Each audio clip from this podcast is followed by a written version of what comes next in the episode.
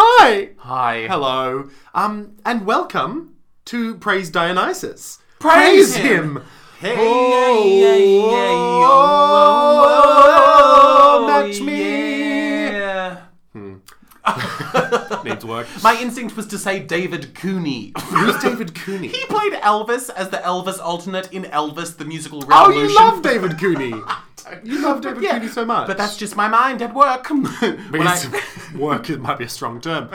Uh, and welcome everybody to not only the the latest episode of the Midsummery, but the last episode of the Midsummery Hmm. of the this year. year. That's true. Very exciting. Unless something really unexpected happens. like we are forced at gunpoint to see a bunch more shows for Midsummer that they decide to do now that the festival's closed. Yes, if some sort of groundhog demands that there be more summer. Don't. There's a groundhog in Melbourne at the moment. Oh, God, don't say things like that. The Princess Theatre. No Oh, less. that's tr- oh god, no! This is starting to sound like sponsored content. I would love to see that show. So if you are listening and you're from that show and you have the power to give me tickets, do it, baby. Powerful work there, Jack. Thanks very much. Two for Flynn and I. Oh. Um, so, anywho, Okay, you're just going to take a stranger to the theatre. That's fun for you. my partner Flynn, we've been together for three years. Well, okay, good on you. The crowd. Valentine's Day tomorrow. Yeah. Do you know that? No, and it saddens me that I didn't. Oh. Do you want to just talk about? We'll talk about this after the introduction. What shows are we talking about today in this final episode? Have I not done that yet? No, oh my in god. this final episode of the Midsummery. Final episode of the Midsummery. Woo, we made it. Um, we're going to be talking about Fish Amethyst by Calipigian Blue Circle and Rough Trade by Outcast Theatre. Let's talk about Valentine's Day after the music. Okie dokie.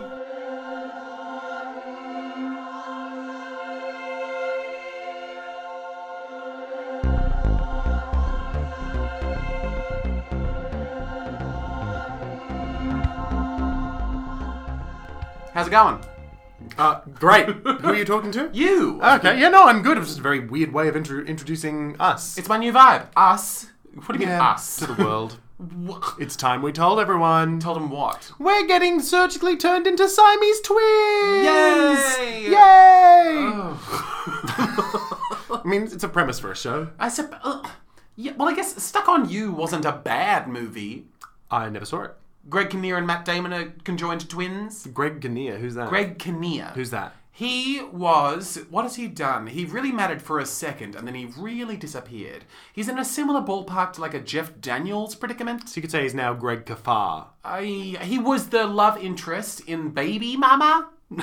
Tina Fey dated him in Baby Mama. I feel like the way that you just said Baby Mama may already suggest that I don't know what that is. It was Tina Fey and she was getting Amy Poehler to carry her child. No, didn't None of see this it. rings bells. No, not Anyway. at all. Let's move on. Okay. Um, how they are you? shared a liver. Did they? They Oh. did. What were they doing with my liver, baby? Oh. oh, yeah. um, that's share. A sh- sharing a liver is when you. Yeah. it's been what? I don't know. I guess it would be when you like play like a liver a bunch of me- share songs to like share the liver. Oh, sure. Okay, so to share. any- share. Mm. Thank you. So to share anybody is to just douse them with the work of I guess to share. imbue them with the the spirituality and essence of share. Okay, so you could like share a sangria if you like submerged Cher's hand in it for an hour. Oh, or absolutely. Oh god, yeah. They yeah. Oh, we should share. You should sell that. I'd buy that. so. I'd buy your bathwater. um, so how have your last few days been, James? Fine. In these, the final days of the midsummer. the waning hours of the Midsummer Festival. Sure. Um, I've been totally fine. I've, uh, we've just been singing more theatre, uh, and I'm mostly just working, to be honest. Like, I've got nothing exciting. I wish I had more exciting stuff to tell you.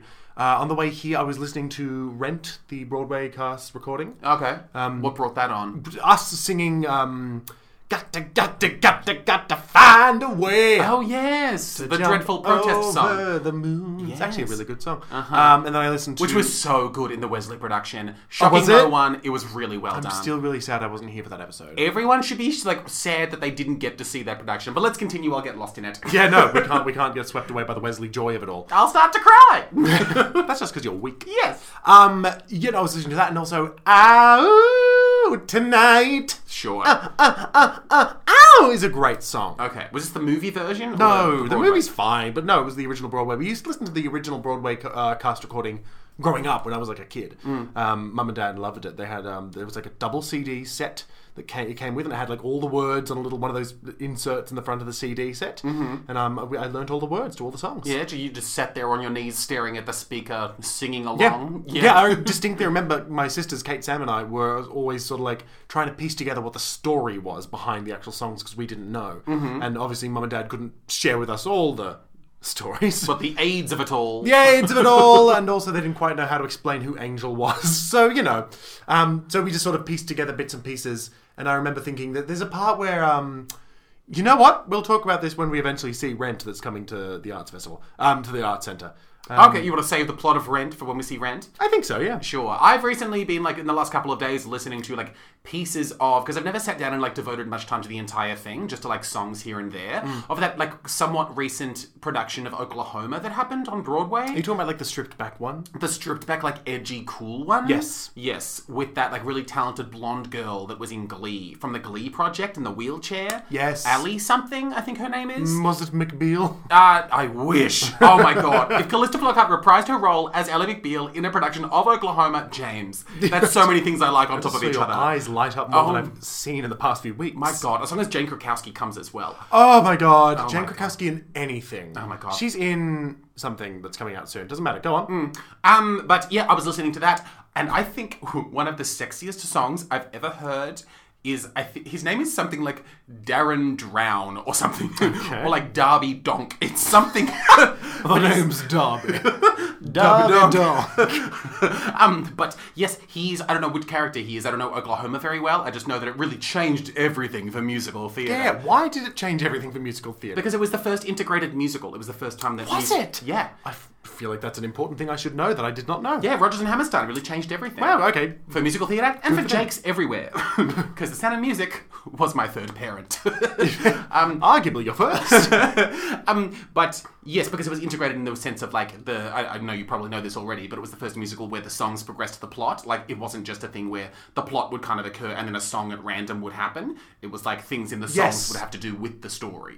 oh, okay, yes. No, I did not know that. Sure, and that was the first time that happened. That's just a Wow. really big musical theatre factoid history lesson for everybody. Yeah, that feels important. Yeah, um, yeah, Oklahoma was the first one. But uh, yes, What's the hot song? The hot song is called Surrey with the Fringe on Top, and you need to listen to this version of the song because it is like truly so sexy. Can you give us like a simple rendition of what it is? Oh, And I say simple, because I'm. couldn't possibly do anything more. But it's this like, you know, there's a really handsome like Aaron Tveit has this like a really handsome musical theatre voice. oh yeah, My it's God. just strong. it's just like strong, but even like it's like quite baritone, and there's just like there's like icing sugar in it. Like there's just something about it where it's just like Yeah, kind like, of like my voice. in that they are both voices. Yeah. There is Ah! that. over- See, yeah, yeah, yeah, yeah. The overlap is that they both come from mouths. Yes, but this man has such a handsome voice. But the song, it's like he's describing like. uh, I understand a surrey to be kind of like a like a carriage that gets pulled by horses, Mm-hmm. and he's sort of singing about wanting to take this person on a date in this surrey. Oh. But it's just like the way that he sings about it, and like there's just something very like thrusty about the rendition of Is the the song. implication of the song that he wants to have sex with this person in the Surrey? But I don't know, but I think it's just, I don't think it's meant to be like clever entendre. I think the sense is just like the director or someone is just like, okay, now sing the song as if you want to fuck someone to death in a sorry.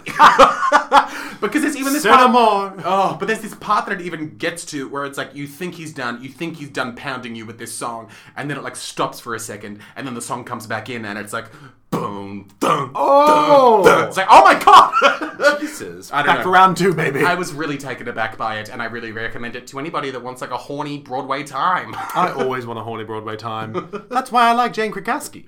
because she provides a horny Broadway time. I feel like she has horny energy always. Her performance in Nine, like I've only seen that one video of her doing the call from the Vatican. Oh, But yeah, yes. that's another horny No, I've seen that, Broadway but that's a- experience. that's a horny Oh Broadway my god, experience. yeah, Yeah. yeah. You know what else is coming out that's uh, vaguely related to Broadway? No. What?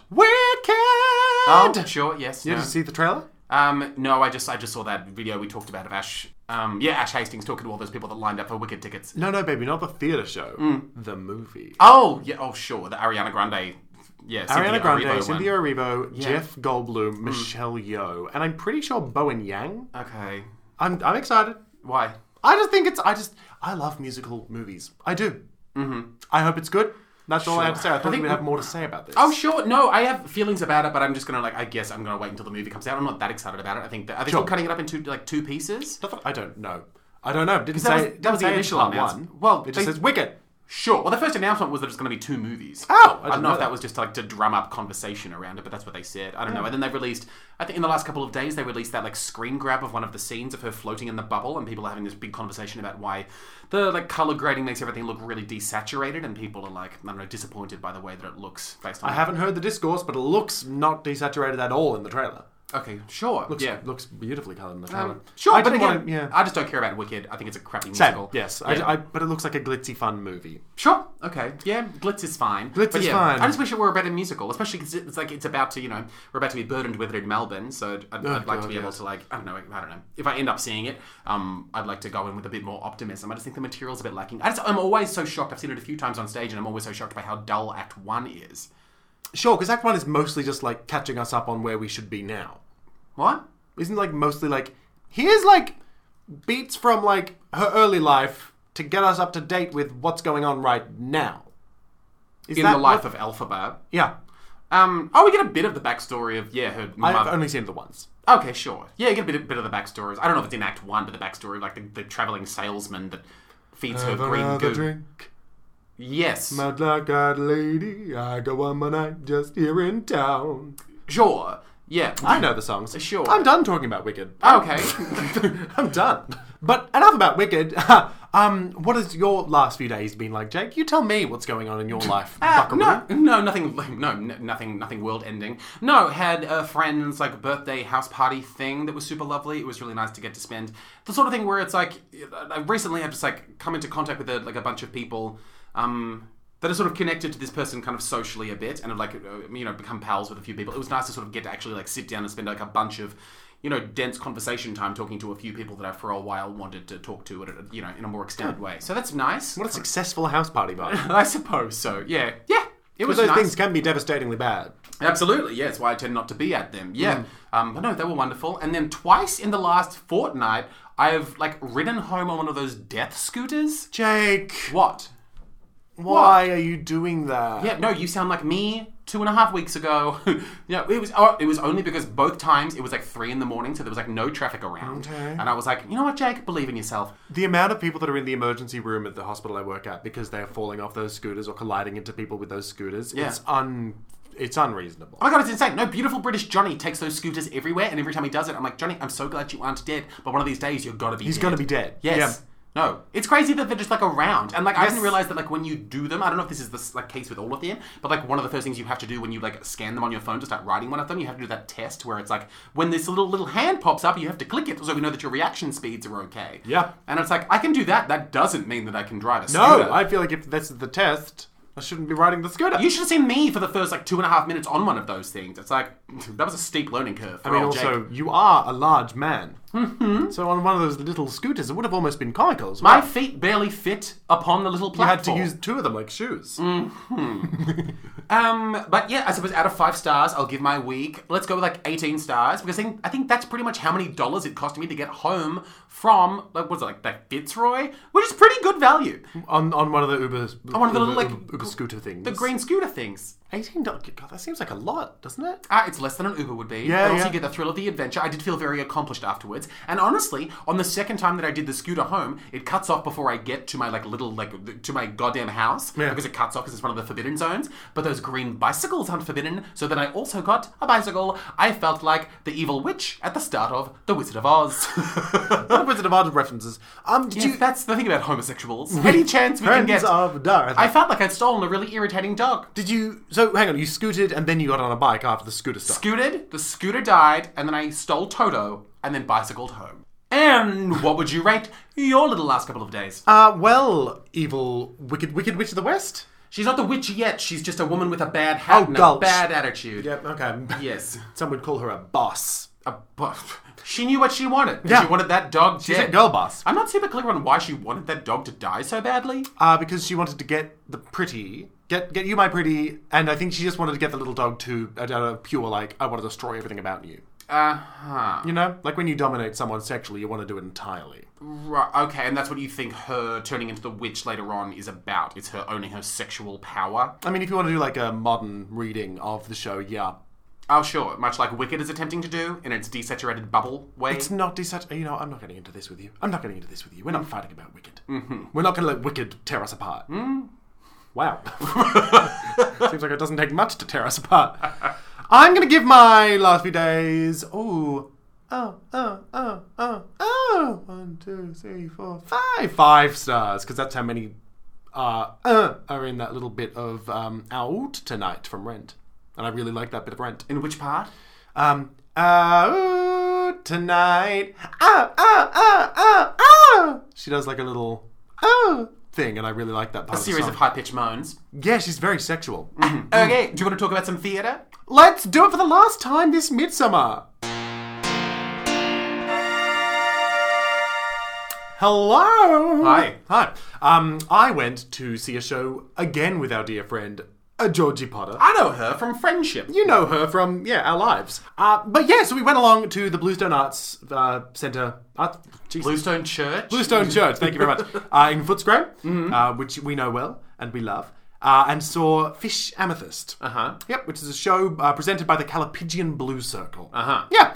Now, this is one of those shows, and I want to say quickly, I had a very quintessential Jake Stewart moment for this show. Uh-huh. In that, Jake, can you guess what I mean by that? That everyone applauded you for being so smart and handsome when you entered. Is that what you're describing? No, that would be a Michaela from Rouge the Circus moment, not a Jake Stewart moment. I had no idea what was going on in this show. Oh, that's that's a Jake Stewart moment. That's happened like three times you've, you've seen a show and not understood what was going on. Forgive me for not wanting it to be a trend that we call that. Continue. Well, I stewarded all over the place. Uh, do- and and it's also one of those shows where, on reflection, trying to find, like, do some digging into, like, the creative team behind it and all sorts of things, there's very little information out there. It's, it's, it's i- in almost, I have to believe, in a, in a uh, pointed way, in like a way that's been curated to be very vague. It's like they've got an Instagram that has one post uh, with two followers, and s- s- they follow like seven people what the production company? the product, the, the Calipigian Blue Circle. cool. Um, and one of the things they follow is like a podcast on aliens and the truth out there in like it seems like a conspiracy theory. Fantastic. Like yeah, it's got like really cool vibes of like who the fuck are these people? Um, anywho, um, so we went in. That's what I would want in like a person I was meeting off Tinder or something. One post on their Instagram and following a random smattering of intriguing people. Yeah, you- I'd date this show. You would get murdered so quickly. That's the plan. oh no, we're not going to unpack that. Moving on. So, um, we will walk in, and you, you, for dear listener, if you've seen the Bluestone Church, it's it's just that it's a church, and you walk in. Don't Ah, Nothing. be nice, and you walk in, and it's this huge, high vaulted ceiling with like a very traditional like church shape. Um, I don't know how else to describe it. In that, the back wall of the space is this tall uh, wall that sort of gets narrower to the top with a big arch over the door. And There's a little door in the back, and uh, s- on the top of this, I can hear you I wanting to laugh. No, I'm just giggling along to your architectural description. It's hard to describe a church. yeah. Uh, and above, uh, in this archway above the door, they have projected Mexican fighting fish. this is part of the show. This is, this is part of the show. It's set up. For the, this is no longer. you know, modern churches. Uh, this is part of the show. They projected this Mexican fighting fish that is swimming around, which is just the most beautiful visual um, in this space because you couldn't see where the projection ends, so it sort of blends directly into the wall. And there's Does Mexican fighting fish look like menacing prawns? Ah! In my head, that's how they look, but my head isn't where facts live. famously.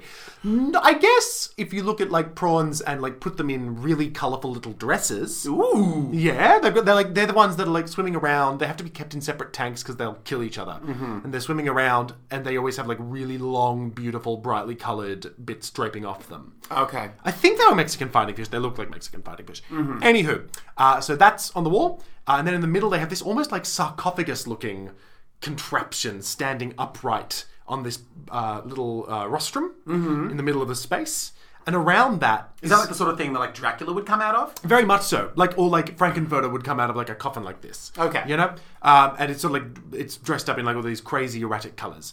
And then around it they have like in groups of two and three and some fours, just randomly placed chairs for people to sit on. Um, so it's a very like biz- bizarre layout for the audience to sort of walk in and sort of interact directly with the space and then sit down. Um, and then at the back, they also have like a bu- like a, a table covered in props and things that sort of give hints as to what's going to happen in the show. Uh, so Georgie and I sit down, ready to be hit by whatever this show is going to be. Uh, we're then presented with an hour of. wh- wh- I'm gonna pres- I'm gonna tell you what I know happened in this show. Okay. The, the there are three people, three three the the, the cast of three. Uh, we've got uh, Georgina McLaren, Isabella Gilbert, and I'm fairly certain John V. Jenkin. And I say fairly certain because again, I cannot find these people on any social media apart from Isabella and Georgina. Okay. And I can't tell if it's John, pardon me, John Jenkin, or if it's Chris Molyneux, who's also listed as a creative, Okay. playing this third character. So, for the purpose of of this podcast, Uh and from the deductions I've done, I'm fairly certain it's John V. Jenkin. huh. Okay. That's good enough for me. this is how like elusive the show is. I can't find any other information. There's like one postcard's worth of like information on the show, and like a bunch of people listed, but it doesn't say who they are or what they did. Okie dokie. So, bear with me. Okay. Ah, that's your line. That's. You usually love that joke.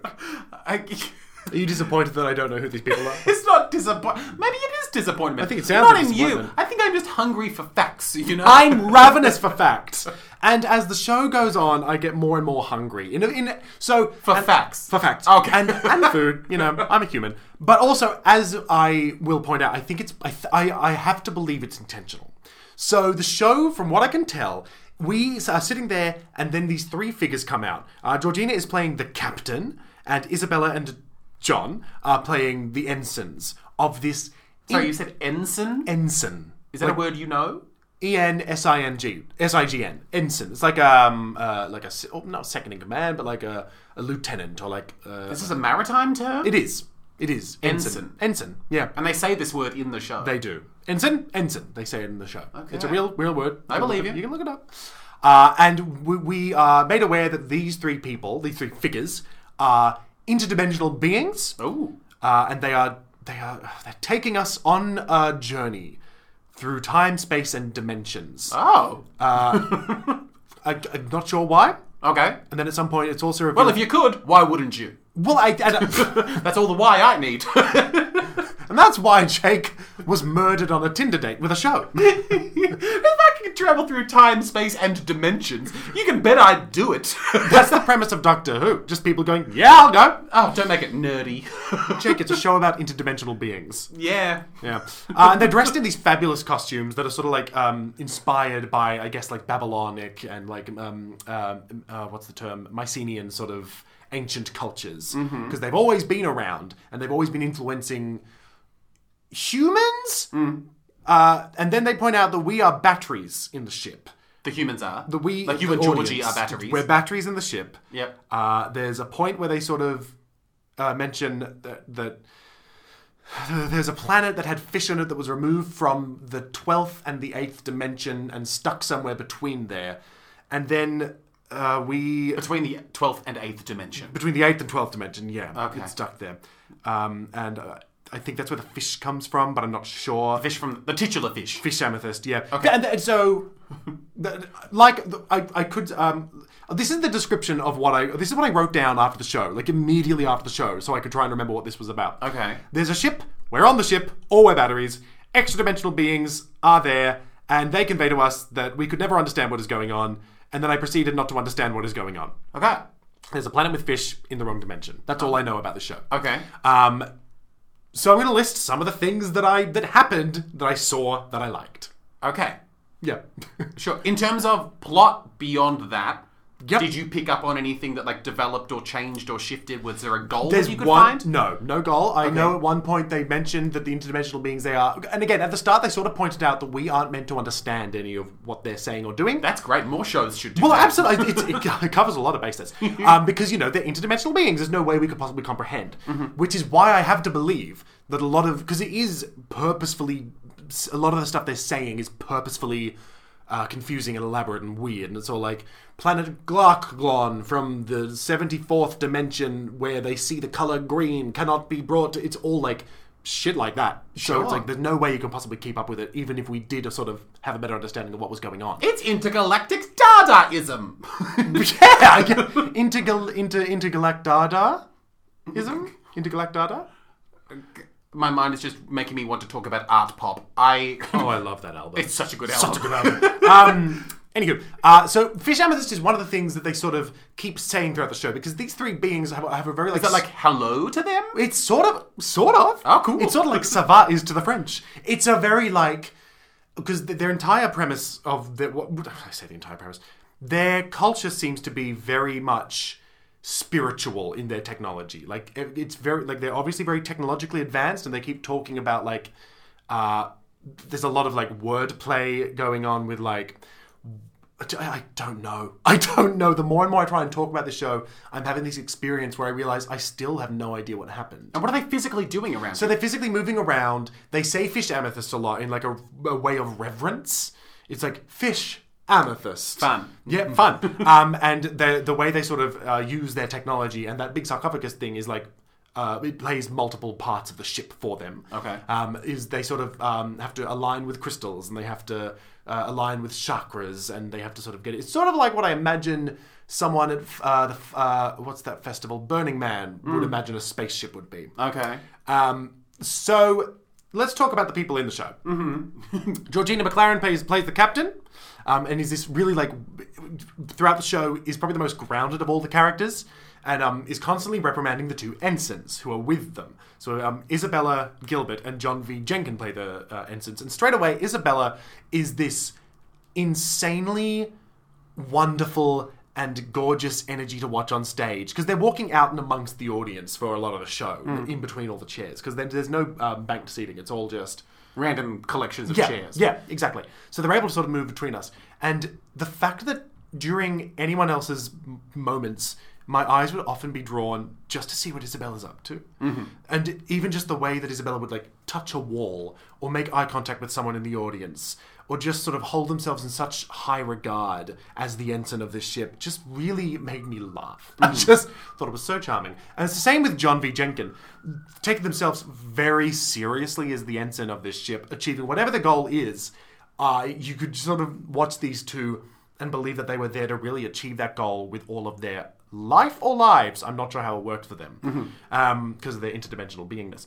One moment that occurred throughout the show a few times that Georgie, Georgie and I absolutely cackled at was at the start of the show the captain mentions that if you if you see the woman who makes the noises you must have a thought or not have a thought was one of the things that happened Okay. uh, and then we met the woman who makes the noises jake the woman who makes the noises is someone with a hoodie over their face Yep. proje- on the projection, being projected on the back, and it's them like anytime they need a sound effect, they get this person to like whack something with an inflatable hammer or like just go bang. so anytime they need the ship to make a noise, we just see this regular looking person in a, in a hoodie with red hair just go ho or wah. um, which was just really funny. That's funny. And sort of, I think, added to the element of the show being just an incomprehensible sort of purposeful mess of, of confusing elements. Okay. Um, and so the woman who makes the noise, shout out to you. Um, one other element to this show uh, is Claire Nichols, who is another projection that appears on the show. And multiple times, the captain and then John V. Jenkin, who is playing a lawyer at one point, I know because they had the L written on their forehead, uh, had to sort of, for some reason, talk to a factory representative about the batteries. And so Claire Nichols would pop up on this screen and sort of to me embodied the corporate representation of enlightenment, which and seemed to advise on how they could sort of gain this enlightenment and how they could coax the audience into gaining enlightenment. Um, and I just thought that Claire was a really funny and wonderful inclusion to this show and had this really fantastic energy of every corporate person you've ever seen trying to sell an idea to you but not really wanting to double down on anything. I just thought that she brought it to that um, projection. So what does that mean? I don't know. A corporate person trying to sell you something but not wanting to double down on anything. Wanting to like sell you something without like making any like concrete promises because they know that they can't they can't support them. Okay. Um, yeah, it was a, this show was kind of an out of body experience in that the whole way through, I, I I was trying to remember what was happening so I could talk about it later, and I just could not retain the information. It was like your experience with Peter Pan tries to shoot you in the face. I I couldn't keep it in because it would just whiplash into one thing and whiplash into the next thing, and the, then afterwards trying to like research this show and find more information, it, it felt like they had purposefully made it impossible to find out any information about this show, which I hope was intentional because this show will stick with me as like a weird sort of black hole of a theatrical experience in that I will never be able to distinctly remember what happened in this show. Uh, and that experience in itself is one that I never thought I would have with theatre. Uh, But here I am talking about it. Um, because you've had a few Jake Stewart experiences of not knowing what's happening in a show. Have you ever had any where it's been the entire show you've not been able to comprehend a single thing?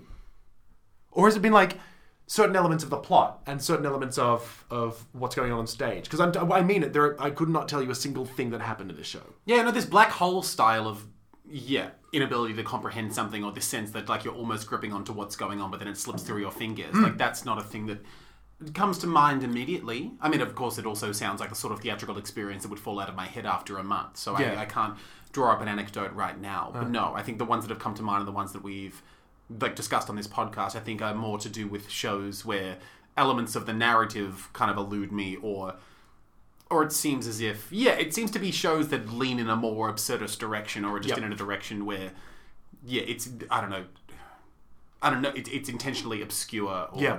or abstract in a way that keeps you deli- as this show may be doing too. Um, the way you describe it makes it seem like it's very likely a deliberate like dramaturgical choice to kind of keep the audience at a distance so far as to alienate them from the purpose of the character action inside of it.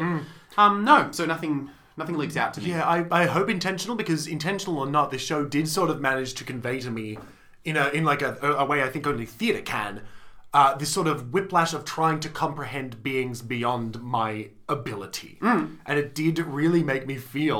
o- On reflection, I was talking um, to my friend about. It, I just it made me feel like these people, these pe I can't possibly ever understand what they're trying to convey to me.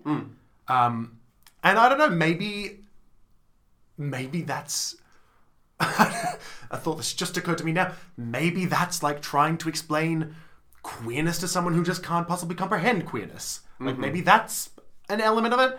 And I think I will be trying to come up with reasons for what that was about for a while. Sure. Which I think is an exciting theatrical experience to have like a homework to do afterwards, which is something that you have said. Mm-hmm. And to sort of try and, try and pick it apart and figure out what was going on in my own brain. I'm quite excited to do, and I think I will be for a while. Sure, yeah, the way that that sort of thing can linger in your mind in the sense of like that lizard brain thing of us always wanting to try to make meaning out of things and that being aware that this show has maintained its, you know, place in your in your mind as it has, sure. And just like to double back quickly on a thing that you just said and trying to get to the you know, I don't know, cut your way in to try to understand what the artist's intention was, I suppose as well, like a lot of what the point of this podcast is and the conversations we try to have is kind of about rendering irrelevant almost the intention of the artist and more so focusing on what it is that the show did to us.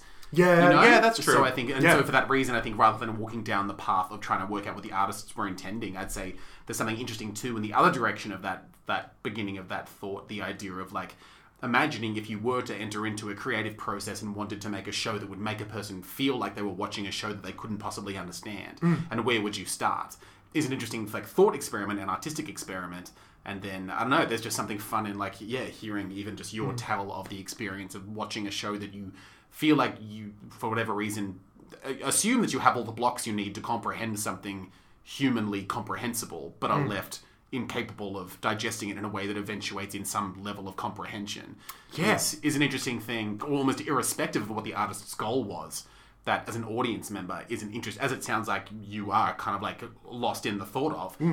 For an audience member, that's an engaging thing to go through, as long as you're willing to enter into that type of audience experience. Yeah, totally. And I think, yeah. But, oh, one last thing. Okay. My favorite part of the show okay. was how the show ended. How the show ended. how the show ended. Okay. Uh, and again, I'm not exactly sure why, but at the end of the show, um, at the end of the show, Claire Nichols uh, appears on the screen again as the corporate entity that they are, uh, and tells the captain and the crew that they need to, I the, tell the batteries to leave. Tell everyone that they need to leave right now, and that they can't applaud, and they need to leave immediately. And so then the other three turn around and start like shouting at us to get out. And so we're immediately just like rudely ushered out of this theater onto the street. So after Rudely. no, it is. It's rude. They're like going, get out, we'll go, and like snapping at us and clapping. Yeah. So what ends up happening is we have this baffling, like, confusing theatrical experience, and then immediately shoved out onto the street. Love it. and so I had this bizarre experience of like being shoved out with the audience, and there were like maybe fifteen or twenty, is it, like the, whatever it could seat, it was fifteen or twenty, and we were sort of shoved out uh, into the courtyard at the front, and all of us just there's silence, and everyone sort of looks at each other in this really baffled moment of what the fuck, oh is what is happening.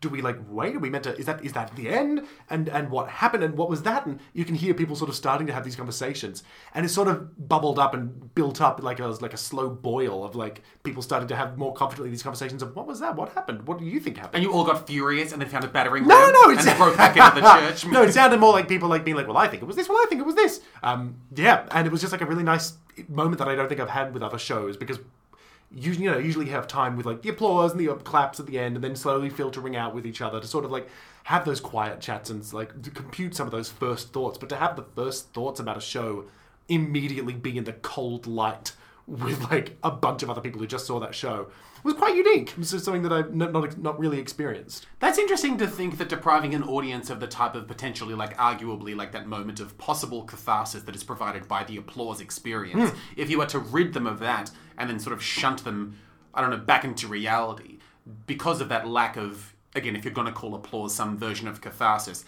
do they need to expend that energy elsewhere? And if you're just only going to give them the, Yeah. the cold of summer and a bunch of strangers that went through the same thing, uh, is it going to turn into conversation? Naturally, because of that craving, Yeah, well, it, it did seem to. It did. It very much seemed like people were having conversations, and I don't know. It just, I wonder. If we don't let people clap, will they start to kiss? No clap equal smooch. or something else. um, to quote uh, this wonderful show, fish amethyst.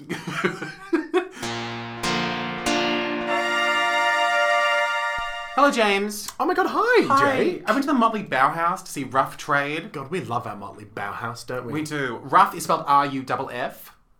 oh, like a dog would say. Uh, in my mind, they say woof, but I guess they rough as well, don't they? Yeah. Yeah. You know, solid argument. Like Yes. a dog. um, or like one of those Elizabethan collars. Yes, I think it's named after the Elizabethan collar. I think it's, Oh. that that is the pun. I think Okay, great. because it's like set in that time period. Oh, sexy. Yeah. Um, Everyone had dysentery. Very sexy. Yeah. Yeah. um, but yes, it's written and directed by Stephen Dawson, who runs Outcast Theatre, who I've spoken about before on this podcast. And he was the guy that wrote and directed that show where I played a, the ghost of a dead gay poet. yes. Your dream role, to be fair. Yes. um, yes. And so, yeah, written by him. And yeah, it's apparently his 60th play. Jesus. Written play, play he's written? Yeah. Jesus. Yeah. Yeah. That's a lot of play. How many would you say you've written? I. oh, Not that I it's a don't know. competition. I'll get him. Come on. Um, yeah, so less Wow. than that. Less but- than 60. Fuck. um, but yes, but yeah. So the show itself, it's kind of like yeah, it's a quick pound through. I'd say it probably took maybe like fifty minutes. To get, why are you laughing? Sorry, it's just quick pound through. It's just like, what a, what a way to put it. well, well, the show does start. So I went with Talking Canadian Man. Yes. And um, we sat in the front row, and it sto- it started with like rigorous butt sex for a while. So Oh, how do they do that? Well, so it's like there's so it's the Motley Bauhaus downstairs like performance space. I'm The not gonna- sex room. the- I'm not going to describe it again because people have heard us do it a number of times by this point. Yeah. You know the space. If you haven't seen it, go Go there. it's nice. Um, but yeah, so it's a, it's a space. It's sort of it's got this like, because for the show itself, they've sort of like put up these two little backdroppy curtainy things, which is the first time that I've seen the space be altered in that way before. Oh. So, like, which is- no brick wall. uh, no, the brick wall was yeah obscured by these curtainy backdrop things, Oh, lovely. and Okay. then sort of in the middle there's this little table, and then on that table we see Matthew Newell being butt sexed by Liam O'Kane. Great. That's it. So Lucky Liam. So, but yeah, this so uh, Matthew is facing us, bending over, and Liam is behind him, and the, it's like the thrusting goes for at least ten minutes, which I Wait, Jake, you are really good at like exaggerating. So do you genuinely mean ten minutes, or do you mean closer to two? no, I truly mean in a in a cold, objective, mathematical way, at least ten minutes of God. Liam being very impressive with that level of just like leg and core strength stamina. Wow, Liam. Okay. okay, calm it down. wow. Ten minutes. Wow. Okay. but yeah, that goes for a while. They have sort of like. Are they, are they doing anything else, or is it just? They're having a conversation. Okay, right, Yeah, yeah, yeah, yeah. um, yeah, having a conversation. It's kind of like, it's like lively and flirty and funny. Um, and uh, and that's kind of where like all of the comedy kind of happens. Is like it's this very kind of like funny exchange, funny on its own, but then like the funniness is, is heightened by the fact of the absurdity of the thing that they're also undertaking while having this charming, like quite lovely conversation that's Oh, happening. that, that is funny. That's something. And remember as well, they're in like Elizabethan times. Oh, true. Are they It's all- wearing ruffs? They're wearing like those like very one of the I think maybe the most handsome garment you can wear. Those like floofy like white shirts that like that like Prince Henry wears in Ever After. Do, You mean like a hero shirt?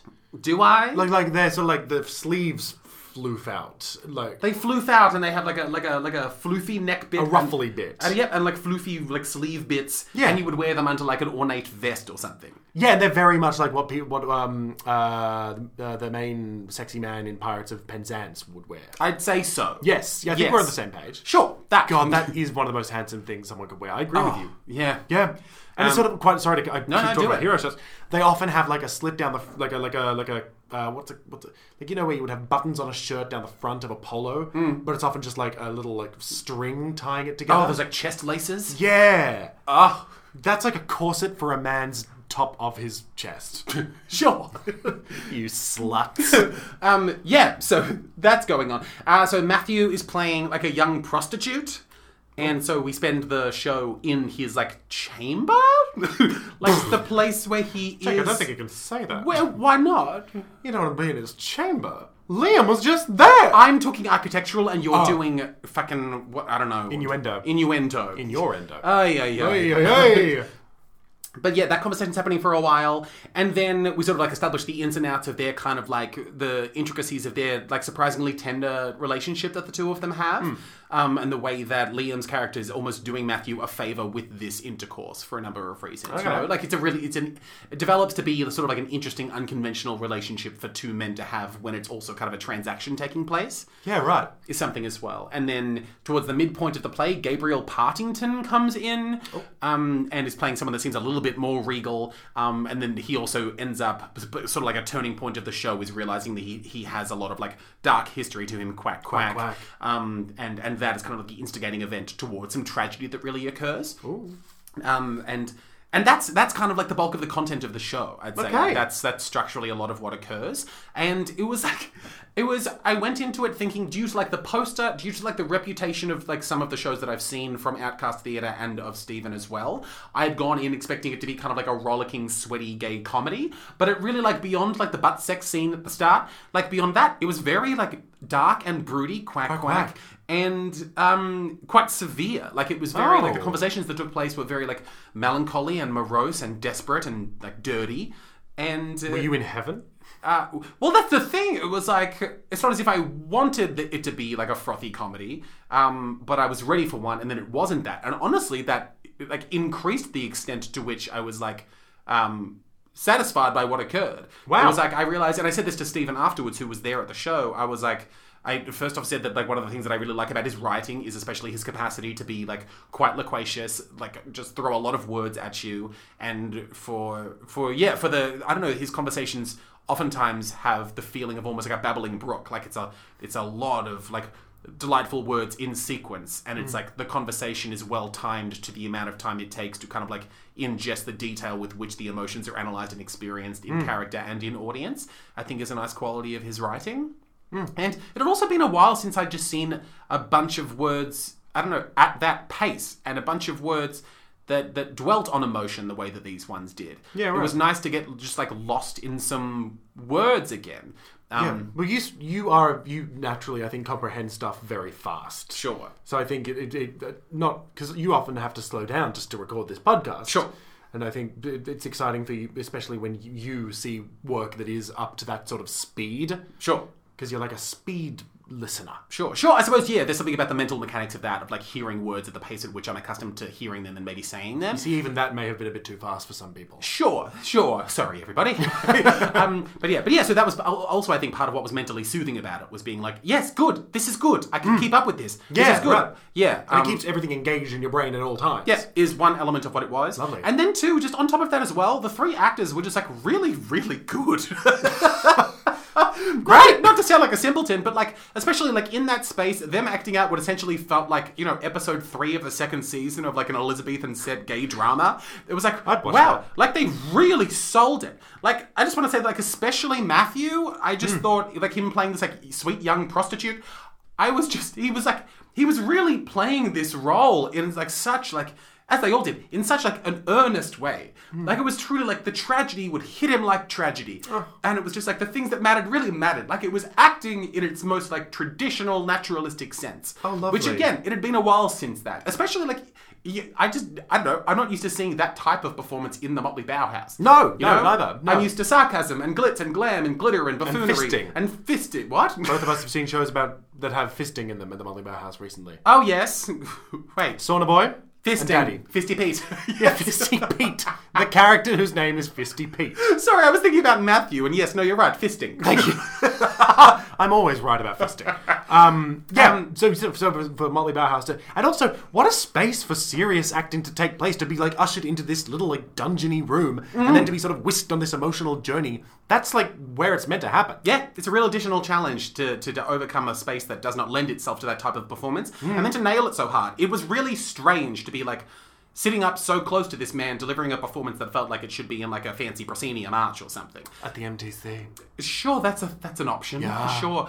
Um, but yeah, but the three of them, yeah, there was so much delightfulness in the three of them because they were also like just like very I don't know quite different men too. And I want to say as well, like I yeah met Liam in a foyer a couple of days ago too, and he just in person is like such like a like a like a charismatic delight, and Hmm. so it was nice too to take this like borderline stranger and then see what he was like on stage too, and certainly didn't disappoint. Like it was just like yeah, I'm yeah I'm keen to see. I, there's a show coming up that I'm excited to see him in, um, and I'm sure he will just continue to like impress me. Yeah, I think. lovely.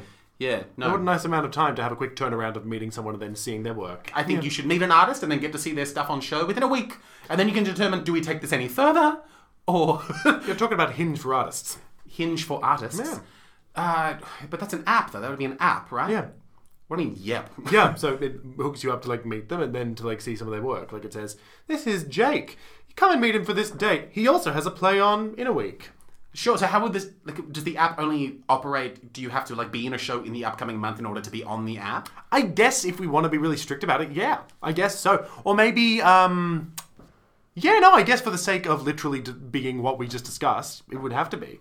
So Unless, ma- what if it could be like, it could be like maybe Star Now, like that online casting website. Yeah. Yeah. It's like, maybe they should start a dating, pro, like a date, like a Tinder, where it's like you, on top of just having photos of yourself, you also have like your show reel and stuff. So if you're worried, like one of those people that can't date a person unless you think they're super talented. Oh, God, yeah, 'cause You you could couldn't like lie. swipe through and be like, okay, so this is Jefferson, and now here is him doing a monologue from I don't know Macbeth. yeah, and then I guess like maybe an added like bonus of the app could be like. If you like swipe, say you swipe on someone and they pop up, it could like come up with a little extra thing that says, Jake's doing a show tonight! And you can like go along and see it. Sure, Should we sure. make this app? It's not, but I think that too. Even then, I don't know. I guess my like terrified, too scared to watch Black Mirror mind goes in the direction of like, should there be an app that enables you to just see every fingerprint this person's left on the internet? I mean, those apps already exist. Do they? God, yes. For dating though, or for like the CIA to use? Uh, for dating. For like, well, I mean, just simply by seeing someone, you can like Jake. I could see you on a dating app, and then just go like, okay, Jake Stewart, look you up on Instagram, see you there. But that's look, Instagram. look you up on Facebook, see what you've done there. I understand Instagram and Facebook are Yeah. accessible databases, but in terms of like, you know, and that's all stuff that you've chosen to put on there. So if, if But it's I'm thinking beyond. I'm thinking the stuff that you don't necessarily even know is on there, or like times that you were like mentioned in like a like a I don't know like a local Sure. newspaper. I guess I'm going into this with the, the view of like, if you're on this app, you have chosen to put this information on there, and you have chosen to like. Say, But I'm thinking maybe you haven't chosen. so why would this? I'm what thinking this is like app in your imagine if well, like imagine this it- spyware? No, I think it's closer to a Pokédex. I think it's like if maybe it's like Grinder, but it knows where the gays are, as opposed to the gays letting you know where they are. So what you're describing doesn't exist for us. That's why I'm pitching it and not describing it to you as a thing that sure, I think I'm going back to like a more fun view of like a fun idea for a dating I think, app. as usual, I've gone past the fun and I'm on to fear. You've gone to hunting gay people. no, I'm not hunting them. What you just described, it'll tell you where the gays are. Yes, and I'm saying it's a bad thing that the internet probably wants to make. Oh, okay. So I, I'm settling on like a fun, nice app that I want to make. And that's the difference between you and I. I think You're lost in maybe- the frothy fun of a gay dating utopia, Yeah. and I'm terrified because the internet might know all of our secrets and wants to tell them to you for seven ninety nine a month. Anyway, Sorry, do you want to talk more about rough trade? no, I think that's most of the things that I wanted to say. Great. Well, Yeah. um, uh, It was a start fun- out, reach yeah. out. um, but yeah, the, yeah, Rough Trade was like a fun world to be inside of, and yeah, I liked the way the text washed over me, and it was just like three really impressive men. Um, oh, and as is so often the case with these things, I have one thing I forgot to Oh, for say. God's sake. I've got Okay. Uh-huh. one- one tiny thing, one teeny tiny thing. I Just I wanted to bring up because I just found it to be so nice and just like a nice little language moment that when Matthew Newell playing his like you know like like I don't know like dirt covered British prostitute when he was saying poetry, he pronounced it poetry, and I just think it's nice to separate the sounds in poetry like that. Poetry in the way that it's I don't know almost like a like an undertaking like it's almost like a I, I don't know like a blacksmithery or something like it's I don't know Poetry. like I don't know haberdashery as an activity Yeah, poetry okay. I don't know That's just- No, I think that's a, a specific Jake thought. It's a- a, it's a- wonderful thought to hear. it stuck out to me Poetry like laundry I don't know it's something it has a D in it. there's an example in there somewhere. Is there? Because that would be laundry.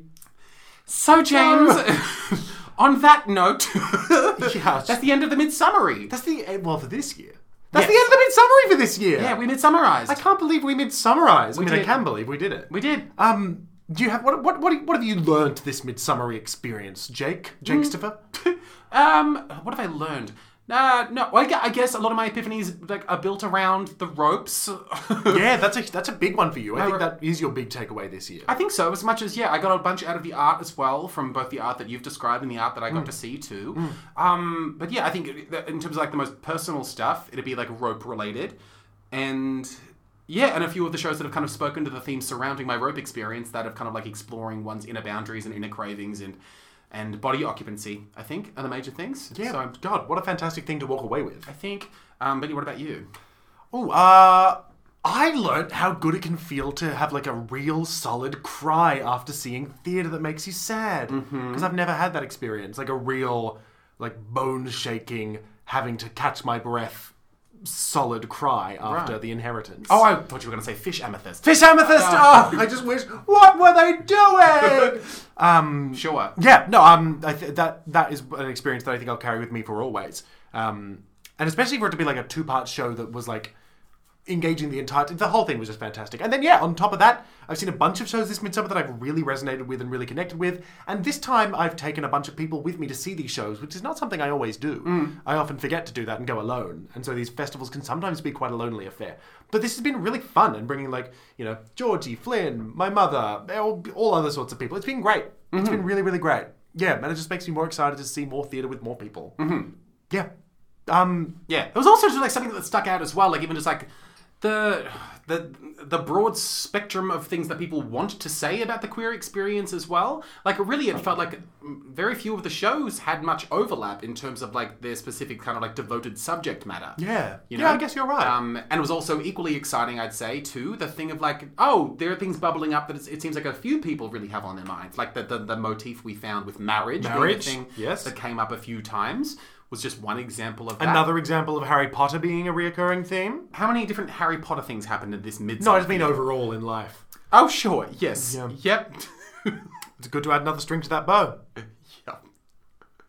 Um, great, okay, so I guess, yeah, yeah cool. Uh, so we will continue to do regular Praise Dionysus episodes. Praise him. From now? Yes. Praise him. yeah, um, back to back to regular theatre with no Yeah. specific sexual orientation. and good for it. We shouldn't force it into a box. No, no, that's the thing. Boxes are limiting, you know, as we learned from what was it called the one about the siblings Oh, painting oh, the oh, house. um, it's Asher all Griffith about Jones. this, all about you, that one of them ones. One of them once. Yes, yes, yes, Yes. Yeah. Don't force people into boxes. No, because they might not like the box you've put them in. And also, don't mime painting a house. That's James's little addendum. my thing. That's Yes, my thing. he doesn't Yeah, yeah, like yeah. a roller if it's No. mime. Is there a mime festival? a mime festival? We need to look up if there's a mime festival. um, well, I doubt we would have heard about it.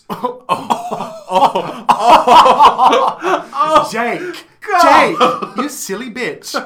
Um, as usual, we may already disagree with things that we've said on this episode of Midsummer. I'm caught up in trying to imagine what a mime festival's box office would look like. Is it just It's just, it's just the mime. is it just a collection of people pressing their hands against the wall? and they like reach through a really obvious hole in the wall in front of them and take your ticket. Yeah. Yeah, which is not real.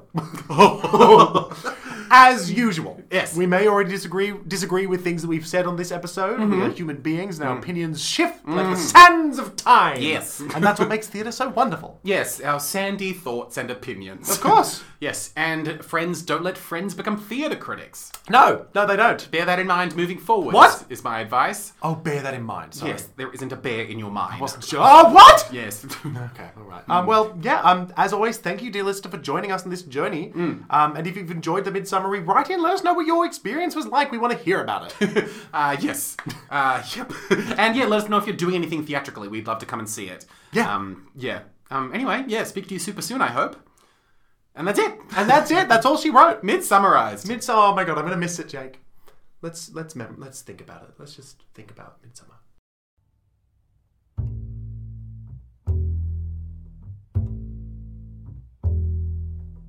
I can see the stars getting blurry when we ride back home in the Surrey, riding slowly home in the Surrey with the fringe on top.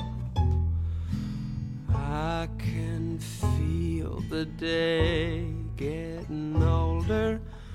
Feel a sleepy head near my shoulder, nodding, drooping close to my shoulder till it falls.